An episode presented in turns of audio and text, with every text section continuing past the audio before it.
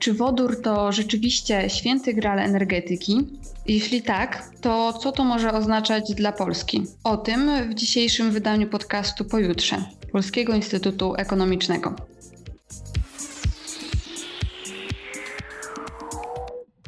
Celem Unii Europejskiej jest osiągnięcie neutralności klimatycznej do 2050 roku. Aby to osiągnąć, konieczna jest transformacja całej gospodarki i obniżenie emisji CO2.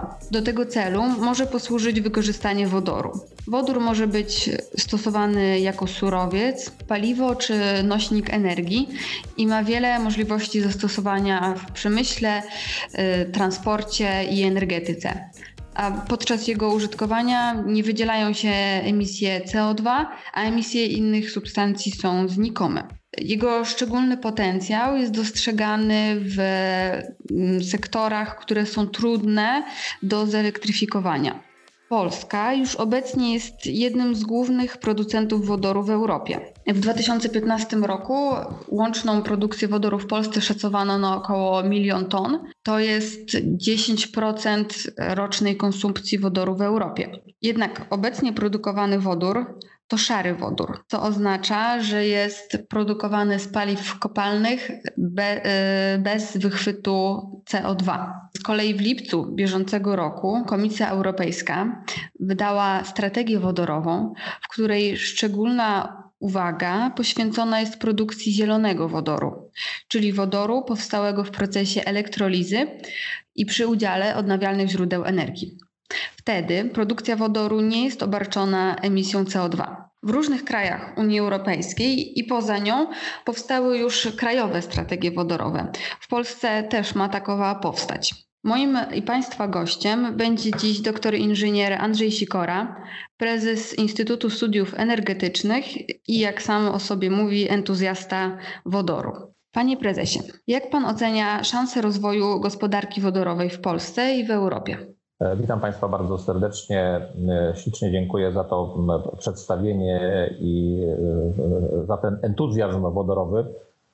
Ja rzeczywiście mam, jak to ładnie młodzi mówią, świra na punkcie wodoru. Zachwyciłem się nim 10 lat temu. Słuchaczom podpowiem, że świetnie o wodorze pisał w swoich książkach Michio Kaku. Jest taka książka Fizyka przyszłości, jest taka książka Wizje. Polecam przy okazji na weekend do poduszki. Już wtedy, to jest koniec XX wieku, 96-98 rok, naukowcy mówią o erze wodoru, a właściwie najpierw gazów, a później erze wodoru. W tym obszarze 2000, wtedy mówili 20-2050. Nikt wtedy nie przewidywał rewolucji łupkowej, która nam znakomicie przeniosła pewnie o dobre pokolenie tą erę wodorową, ale przybliżyła nas do kompletnie innych metod pozyskiwania tych paliw kopalnych. Jak Pani pozwoli, to zanim powiem o Polsce, to może warto powiedzieć o tym wodorze na świecie, a może nawet szerzej, czyli w kosmosie, bo jak popatrzymy z należytą pokorą na to, co nas otacza, to oprócz tego, że 95% otaczającego nas wszechświata to ciemna energia, ciemna materia, którą zaczynamy poznawać, fale grawitacyjne złapaliśmy, ale pozostałe 5% to właśnie wodór i neutrina. I cały ten wszechświat, który widzimy, jak sobie popatrzymy nocną porą na niebo, to praktycznie rzecz biorąc zbudowane jest z wodoru. Ewenementem, szczególnym przypadkiem są takie struktury jak Ziemia, jak niektóre satelity na naszym Układzie Słonecznym, ale również naukowcy mówią o takich lokalnych zagęszczeniach, na przykład metanu, CH4 to metan, czyli zbiorniki wodoru, które, tak jak powiedziałem, są ewenementem w tej części budulcowej wszechświata, ale to oznacza, że obojętnie czy to nazwać, nie wiem, jeden powie, że Bóg, drugi, że natura, dała nam taką możliwość korzystania z takiego czystego źródła magazynu energii, bo jak Pani ten wodór przedstawiała, to zabrakło mi słowa magazyn. Znakomite wykorzystanie wodoru to właśnie magazynowanie energii. I dlaczego to takie ważne? Ano dlatego, że wodór dla nas jest tym podstawowym nośnikiem energii właśnie na słońcu. To tam w olbrzymich ciśnieniach, temperaturach następuje w drodze syntezy jądrowej połączenie jąder wodoru w jądro helu i dzięki temu między innymi jest życie na Ziemi. Więc jak patrzymy na tą pokorę i teraz z takiej dużej odległości wrócimy na Ziemię, wrócimy do Europy i popatrzymy na Polskę, to wydaje się to coś tak oczywistego, że aż boję się powiedzieć, dlaczego do tej poryśmy z tego nie skorzystali, dlaczego ciągle jeszcze te paliwa kopalne, dlaczego ciągle jeszcze węgiel, nawet odnawialne źródła energii, które w jakiś sposób nas przybliżają do tej ery wodorowej.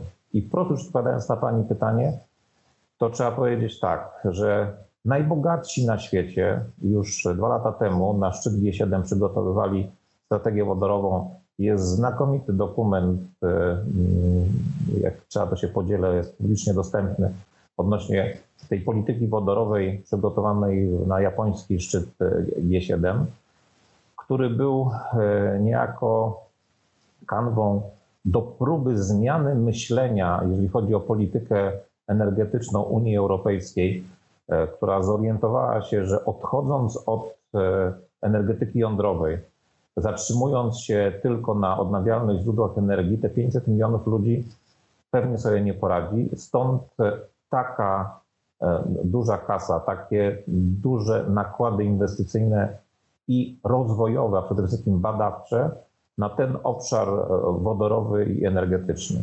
Polska ma szansę być w tym obszarze z 2 powodów. Najbardziej nie lubię słowa, że Polska jest specyficzna i nasza polityka wodorowa będzie specyficzna, bo jak czegoś nie potrafimy zrobić, to zawsze mówimy, że jesteśmy specyficzni. To nie tak. My musimy popatrzeć na tą technologię inaczej, a byliśmy uprzywilejowani, ponieważ cały polski przemysł chemii ciężkiej, nawozów sztucznych to właśnie wykorzystanie wodoru i cały polski przemysł petrochemiczny to wykorzystanie wodoru do tych technologii chemicznych, petrochemicznych, tak jak Pani powiedziała oczywiście, wodoru dzisiaj szarego, bo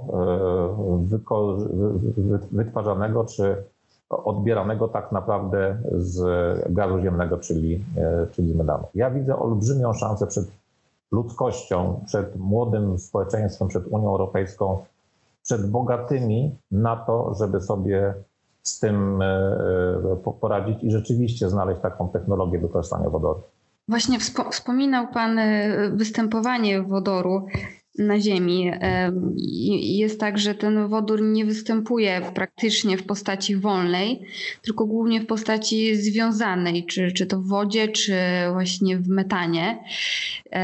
Stąd jest pytanie, w jaki sposób go produkować, bo w każdy możliwy sposób ta produkcja będzie wymagała wkładu energii, żeby uzyskać wodór.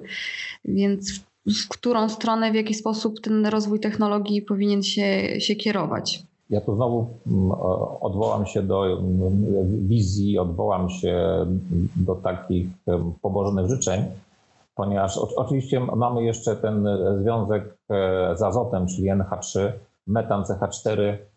Można mówić, że w obu tych przypadkach to trochę jest proces naturalny, no bo procesy gnilne i dlatego nam ten metan się pojawia na Ziemi w tym związku. Natomiast jasno i wyraźnie trzeba powiedzieć, że te wiązania wodorowe, o których mówimy, to są bardzo silne wiązania. Jak popatrzymy na wiązania cząsteczki wody, jak popatrzymy na wiązania cząsteczki metanu, to żeby uwolnić ten wodór z tego związku, żeby dostać go w stanie wolnym, musimy dostarczyć ogólnie rzecz biorąc dość dużej energii.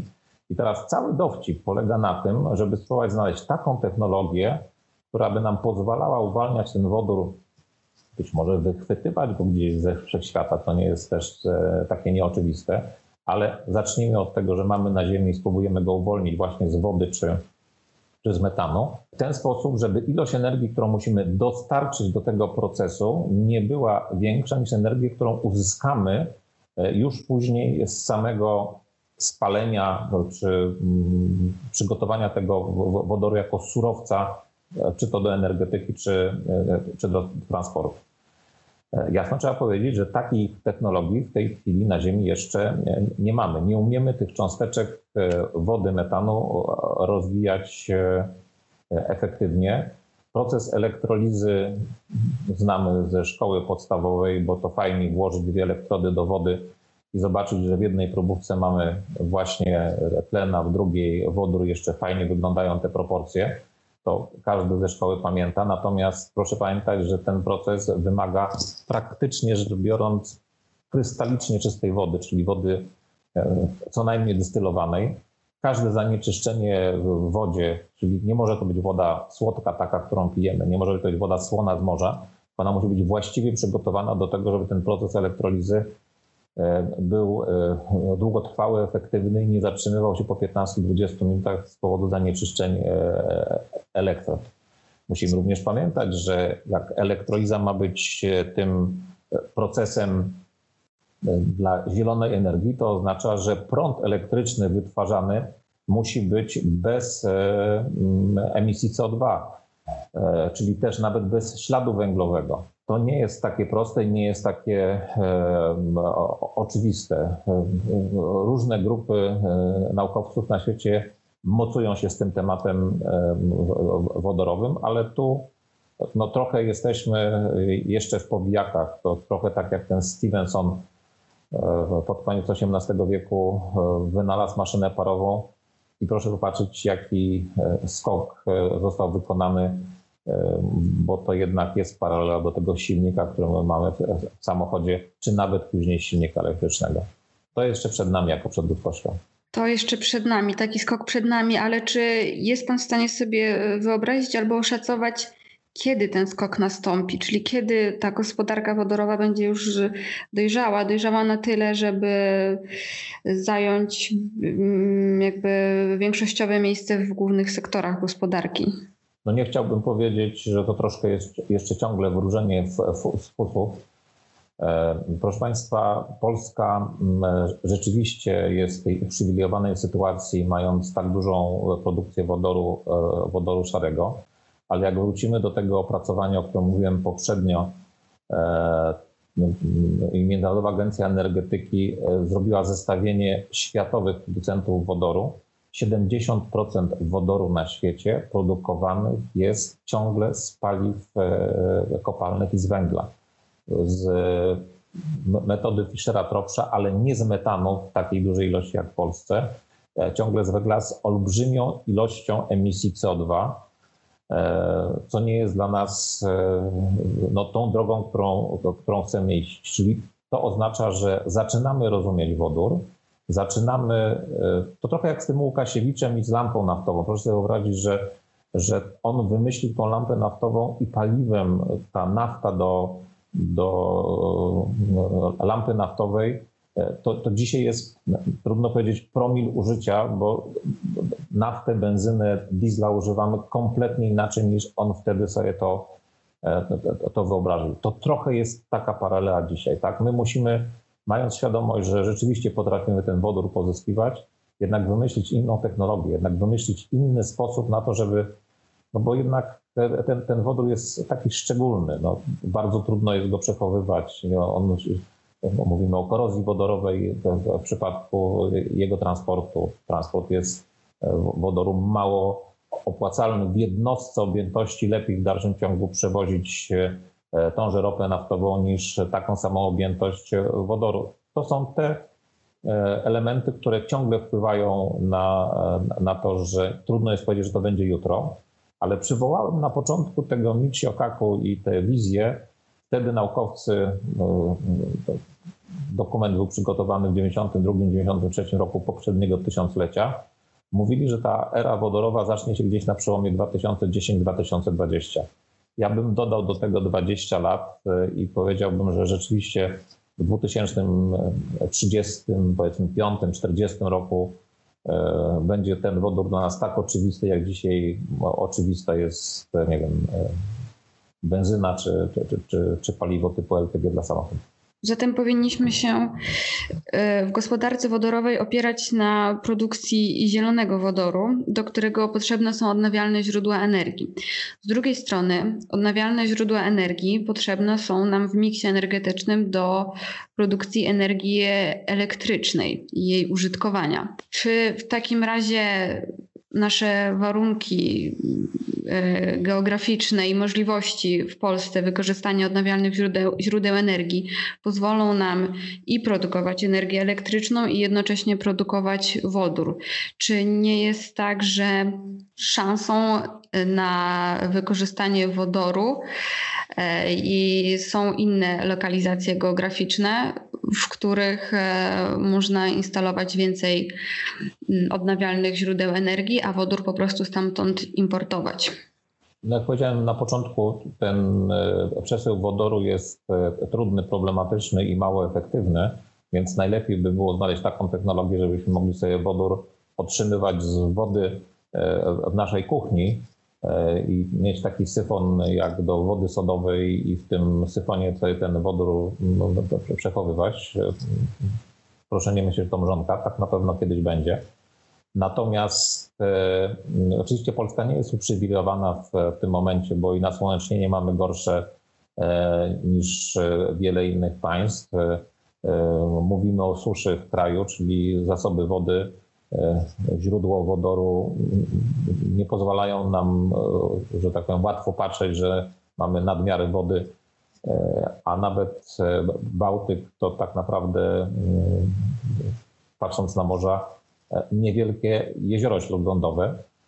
Natomiast żeby być bardziej optymistycznym, to powiem, że już parę lat temu próbowaliśmy wymyśleć taki oto model, a mianowicie przecież nie zawsze tej energii elektrycznej, którą niejako w podstawie produkujemy, wykorzystujemy. Obszar nocny, mniejszej aktywności, a wtedy zupełnie przyzwoicie wieje. I na przykład dla mnie takim najciekawszym przypadkiem to są definiowane farmy wiatrowe na Bałtyku. Stąd dość oczywista dla mnie rola Orlenu, który mówi o tej strategii wodorowej na wprost i wykorzystanie tych farm wiatrowych.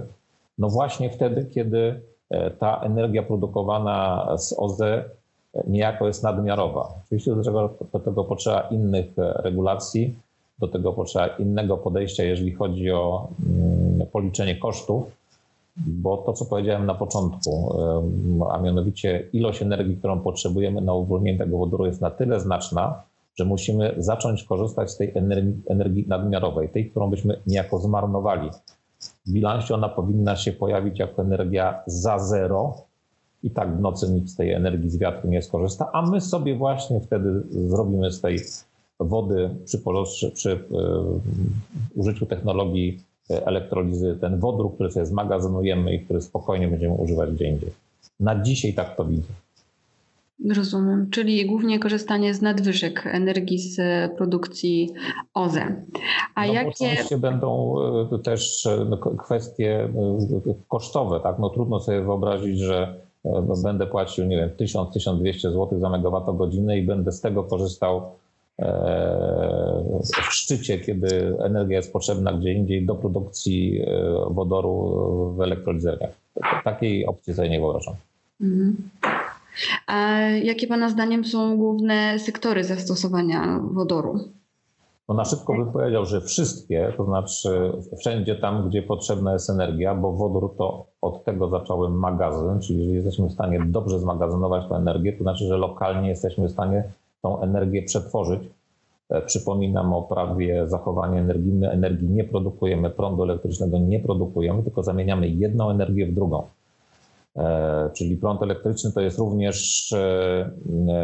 jest również inna forma energii. I przy tej zamianie energii i przy tym zamkniętym, zachowanym bilansie energetycznym, no jednak mogę sobie wyobrazić taką sytuację, kiedy ten wodór pojawi się bardzo lokalnie. Chyba to powinien być taki kierunek myślenia i tej technologii, która powinna nam uwolnić ten wodór z cząsteczek silnie powiązanych, o których mówiłem wcześniej. Nie wiem, sita grafenowe też były takie prace. Grafen jest znakomitym materiałem do właśnie magazynowania wodoru, ale można sobie wyobrazić sita molekularne, które pozwolą na rozszczepienie tych cząstek pod odpowiednim kątem przy odpowiednich katalizatorach. No takie badania są prowadzone. Wiele osób uważa, że główne zastosowanie wodoru to może być transport ciężki i drogowy, i morski, ale też być może lotniczy, jako że w transporcie osobowym zaczyna się mocny rozwój tutaj samochodów bateryjnych. Czy pan się z tym stwierdzeniem by zgodził i jakie pan uważa są dwa kolejne sektory, w których wodór może, niskoemisyjny wodór może znaleźć zastosowanie i może przyczynić się do dekarbonizacji, czyli do osiągnięcia neutralności klimatycznej? Bezwzględnie energetyka, dlatego że wyobrażam sobie, dzisiaj energetyka to w dalszym ciągu około 50-60% emisji CO2, więc jeżeli mamy powiedzieć nie chcemy emisji CO2, to musimy zrobić coś, także z wodorem, żeby zastąpić tą emisję CO2 czystą przemianą energii wodoru w wodę przy spaleniu tego wodoru przy wytworzeniu energii elektrycznej. Drugim obszarem emitującym olbrzymie ilości CO2 jest transport. Mówimy o kolejnych 15-20%. Przy czym tu bym się na chwilę zatrzymał, ponieważ myślę, że pandemia pokazała nam trochę inne podejście do konieczności przemieszczania się. Nagle okazuje się, że nie trzeba jechać na lunch do Nowego Jorku, bo raz, że drogo, a dwa, że niebezpiecznie, a znałem takie przypadki i okazuje się, że dużo rzeczy możemy zrobić nie ruszając się. Pewnie gdybyśmy rozmawiali pół roku temu, to zaprosiła mnie pani do biura i spotkalibyśmy się przy stole, a tak rozmawiamy przez Skype'a, więc to też pokazuje, że ten transport niekoniecznie, bo tu się przyzwyczajenia zmienia. I bezwzględnie cały obszar właśnie chemii, petrochemii, ale chcę również powiedzieć nowych materiałów, nowych obszarów, dzięki którym ten wodór będzie mógł lepiej zaistnieć. Ciągle myślę o tym grafenie. A czy dostrzega pan potencjał magazynowania wodoru pod ziemią? Czy to w kawernach solnych, czy w eksploatowanych złożach? No to takie przykłady mamy nie tylko w Stanach Zjednoczonych. Ja znam co najmniej, chcę powiedzieć 3, ale 2 na pewno, bo wizytowałem takie kawerny wodorowe. Jak państwo patrzycie na mapę Stanów Zjednoczonych i Zatokę Meksykańską, to nad Zatoką Meksykańską jest 12 dużych zakładów petrochemicznych, rafineryjnych, które są również połączone ze sobą rurociągiem wodorowym. Tam jest około 800 km, 830 km rurociągów wodorowych, czyli te zakłady między sobą wymieniają się tym szarym wodorem, bo tam jest produkowany ten wodór właśnie głównie z metanu. Ale również tam już jest magazynowany w podziemnych magazynach, w tych kawernach solnych.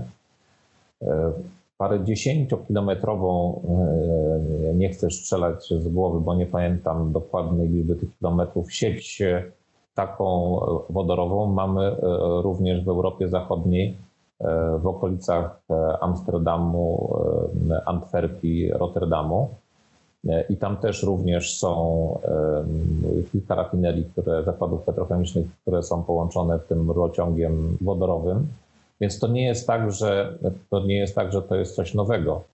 Sól, kawerna solna jest znakomitym miejscem. Ona jest oczywiście trudna, bo to trzeba geologię do tego odpowiednio zrobić, ale kawerna solna jest znakomitym miejscem. Wodór lubi takie miejsce, także jego się nawet łatwiej, może bym powiedział inaczej, efektywniej przechowuje w kawernie solnej niż gaz ziemny. to było o magazynowaniu, a jak przesyłać, bo wspomniał Pan rurociągi. Czy lepiej przesyłać wodór rurociągami, czy przewozić go ciężarówkami? Wodór nie jest efektywny. Powiedziałem na początku, mamy kłopot z tą jednostką objętości, czyli ilością energii w jednostce objętości. Czyli przesył wodoru na dość duże odległości jest nieefektywny, co oznacza, że powinno być w takiej perspektywie, o której mówimy 15-20 lat, w perspektywie, kiedy będziemy mówić o tej erze wodorowej, czy tej cywilizacji wodorowej, jednak próba opanowania tej technologii w ten sposób, żeby wodór był wytwarzany lokalnie, tak jak on jest dzisiaj wytwarzany lokalnie. Jak w Orlenie potrzebujemy wodór do hydrofrackingu, to mamy wytwórnię wodoru, tak? I praktycznie rzecz biorąc tego wodoru nie transportujemy. Wodór, zacząłem mówić o tym, co się nazywa korozja wodorowa, tak? Wodór zmieszany z metanem, sam metan jest dość higroskopijny, czyli zawiera dość dużą ilość, lubi wodę. W związku z tym przy niskich temperaturach zaczynają się te rurociągi czopować, robią się takie kule śnieżne, gdzie uwiązane cząsteczki powodują cząsteczki metanu, cząsteczki wodoru w strukturze krystalicznej wody, powodują czopowanie tych rurociągów, a przy okazji, jak Państwo patrzycie na układ otoczkowy pierwiastków, no to mamy tak naprawdę proton i neutron wiąże wodoru, a stal czy inny materiał, który używamy do rurociągów, jest znacznie bardziej dużo większy, tak? Czyli wodorowi łatwo jest migrować, więc przygotowanie tego typu rurociągów jest trudne. Ja pamiętam sprzed paru lat taką inicjatywę Gazsystemu, który w tych dużych rurociągach, interkonektorach w swoich specyfikacjach pisał o możliwości mieszania właśnie metanu z wodorem i transportowania w ten sposób wodoru. Znowu nie ma na to regulacji, nie ma na to przepisów, ale tego typu próby na pewno są robione w Niemczech. Żeby skonkludować, myślę, że powinniśmy iść w kierunku technologii dającej możliwość produkcji wodoru lokalnie, a wszędzie tam, gdzie tego się nie da zrobić, to jednak rurociągi. Podsumowując, dostrzegamy duży potencjał wodoru i szansę na dekarbonizację, osiągnięcie neutralności klimatycznej dla Polski i w Europie. Jednak długa droga przed nami, jesteśmy w ciekawym momencie rozwoju tej technologii i mamy nadzieję, że będziemy w tym rozwoju uczestniczyć. Ja mam nadzieję, że naszego życia, mojego życia, czyli jeszcze w moim pokoleniu się to uda. Ja tylko jeszcze raz powiem to, co Pani powiedziała na początku, że jednak jestem wariat na punkcie wodoru i niepoprawny optymista. W związku z tym wszystkich Państwa przepraszam za ten mój niepoprawny optymizm i to wodorowe wariactwo. Może takiego podejścia trzeba, żeby ten rozwój gospodarki wodorowej nastąpił. Dziękuję Panu bardzo za poświęcony czas i za to, że zechciał Pan podzielić się z nami swoją wiedzą. Dziękuję serdecznie, cała przyjemność po mojej stronie, jestem do Państwa dyspozycji.